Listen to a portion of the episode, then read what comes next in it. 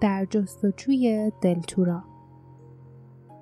کتاب دوم دریاچه اشک. فصل ششم نیجو داج.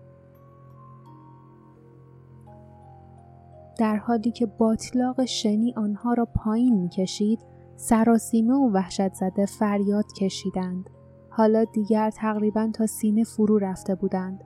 به زودی به زودی آنها زیر پوشش سبز خائنانه ای ناپدید می شدند که حالا می دانستند فقط لایه نازکی از گیاهان آبی است. میوه و چوب هایی که لیف جمع کرده بود پراکنده شده بودند و بدون هیچ ردی در باطلاق فرو می رفتند. اما تکه چوب بزرگی که پیدا کرده بود هنوز روی سطح باطلاق شنی و بین سه دوستی که همچنان تقلا می کردند دیده می شد. لیف با وحشت فکر کرد چوب شناوره چون صاف و پهنه. این چوب تو جایی شناوره که هیچ چیز دیگه نمی‌تونه شناور باشه.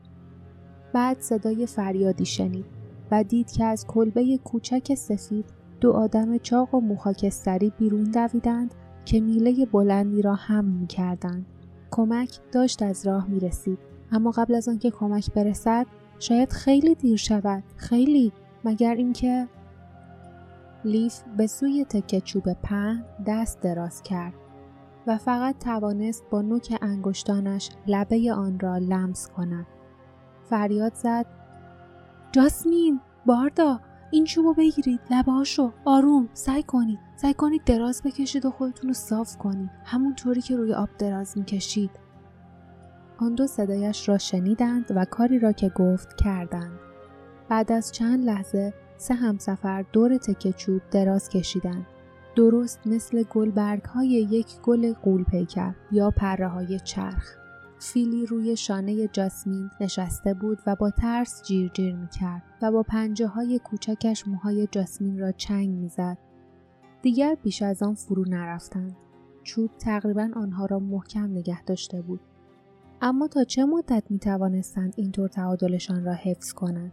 اگر یکی از آنها وحشت زده می شد، اگر چوب به این سو یا آن سو کج می شد و زیر باطلاق شنی فرو می رفت، آنها نیز همراه چوب به ته باطلاق می رفتند و ناپدید می شدند؟ لیف نفس زنان گفت کمک کمک داره از راه می‌رسه مقاومت کنی. جرأت نداشت سرش را بلند کند تا آن زن و مرد را ببیند. میترسید مبادا حرکت او تعادلش را برهم بزند. اما صدای فریادهای بریدهشان را میشنید. حالا آنها خیلی نزدیک شده بودند. لیف با خود گفت وای تو رو خدا تو رو خدا زودتر عجله کنید. صدایشان را شنید که به لبه باطلاق شنی رسیدند. حرفایشان را نمی‌فهمید زیرا به زبان عجیبی حرف می‌زدند اما صدایشان شتاب زده بود. واضح بود که قصد کمک دارند. مرد نفس گفت هزاد تشود زن در جواب گفت دنورب ورف رازگن نوریب ناشش کب صدای شلپی به گوش رسید. باطلاق شنی جوشید و موج زد. لیف به تخت چوب چنگ زد و فریاد کشید. لجن سبز و شن دهانش دماغش را پر کرد. بعد احساس کرد چیزی دور او افتاد و به زیر بازوانش پیچید. او را بالا برد و به جلو کشید.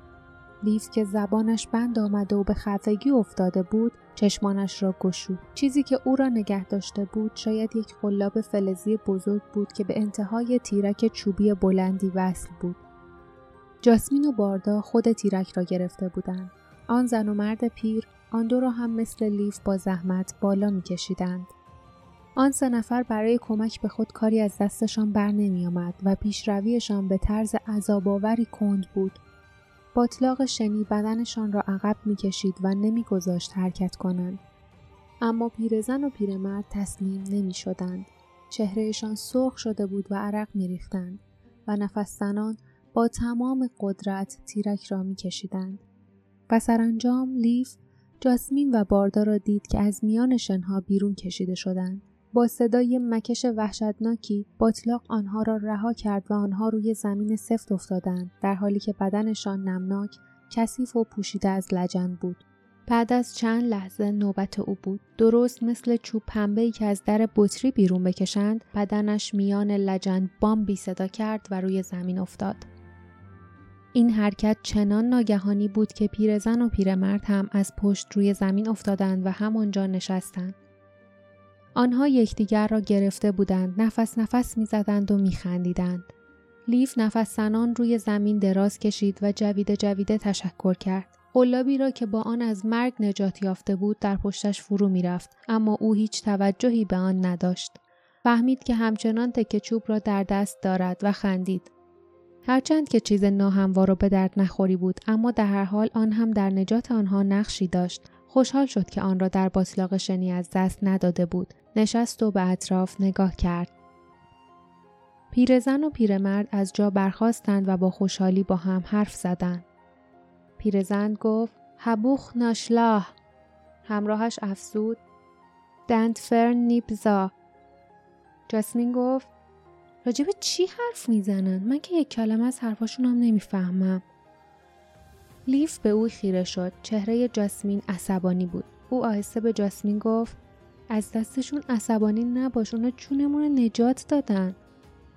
جاسمین قرقر کرد والا چیزی نمونده بود با اون علامت زنگ بزنین و وارد بشین ما رو به کشتن بدن. نمی‌دونم چرا باید از اونا تشکر کنم. باردا به آرامی اشاره کرد شاید اونا علامت رو نذاشته باشن چون علامت خیلی کهنه و شکسته و زوار در رفته است.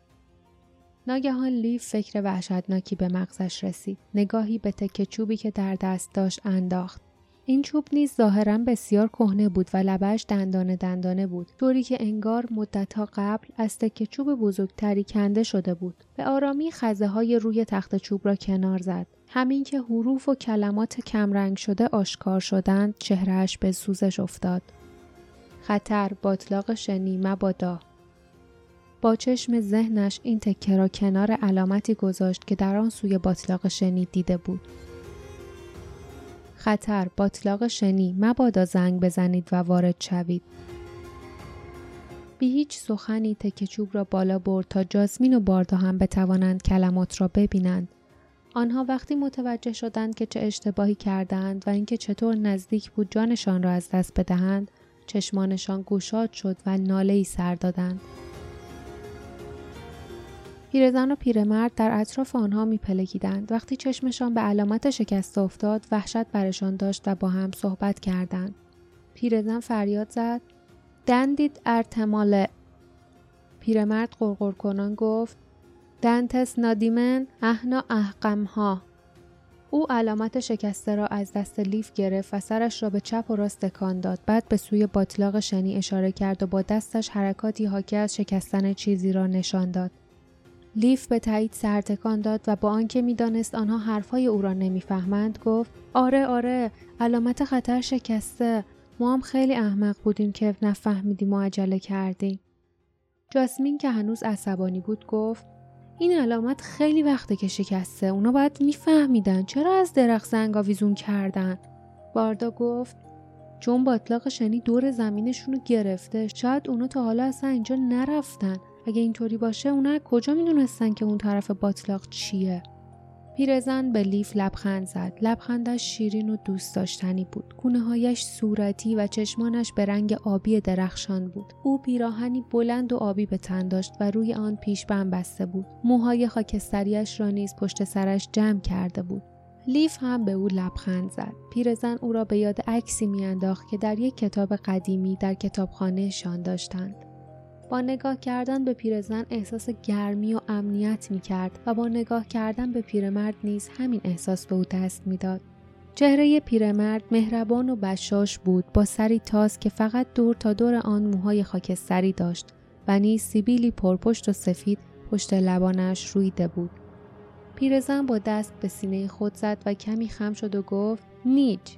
بعد پیرمرد را جلو کشید و با دست به سینه او زد و گفت داج لیف متوجه شد که او نامشان را می‌گوید لیف نیز به نوبه خود اشاره کرد لیف بعد دستش را به سمت جاسمین و باردا گرفت و اسامی آنها را نیز گفت با هر معرفی نیج و داج تعظیم می کردند و لبخند می زدند. آنها بعد به خانه سفید کوچک اشاره کردند و ادای شستن و نوشیدن را درآوردند و پرسشگرانه به آن سه همسفر نگاه کردند.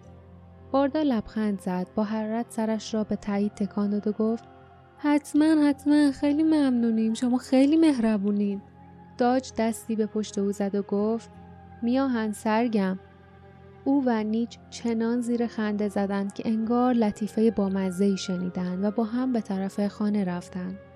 همین که سه همسفر به دنبال پیرزن و پیرمرد راه افتادند جاسمین آهسته گفت نکنه می‌خواید مرد رالات رو فراموش کنید. اون بیدار میشه و می‌بینه ما رفتیم. ممکنه دنبالمون بگرده. اگه اونم تو باطلاق بیفته چی؟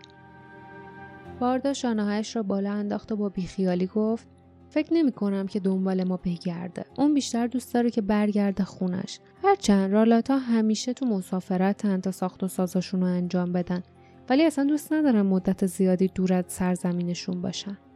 همین که بارداد دید جاسمین این پا و آنپا می کند و به پشت سرش نگاه می کند صدایش را بالا برد و با اعتراض گفت بیا جاسمین هر کس تو رو ببینه فکر می‌کنه خوشت میاد خیس و لجنی باشی. لیف اصلا گوش نمی‌داد. وقتی به باغ پرگل آن خانه کوچک سفید نزدیک شد که از دودکشش دود بیرون میآمد قدمهایش را تند کرد. قلبش به او می‌گفت خونه دوستا اینجا می‌تونی استراحت کنی اینجا تو امانی. باردا با قدم های بلند به دنبال او می آمد و مثل لیف مشتاق بود که زودتر به آن خانه گرم و صمیمی وارد شود و از آسایش آنجا لذت ببرد.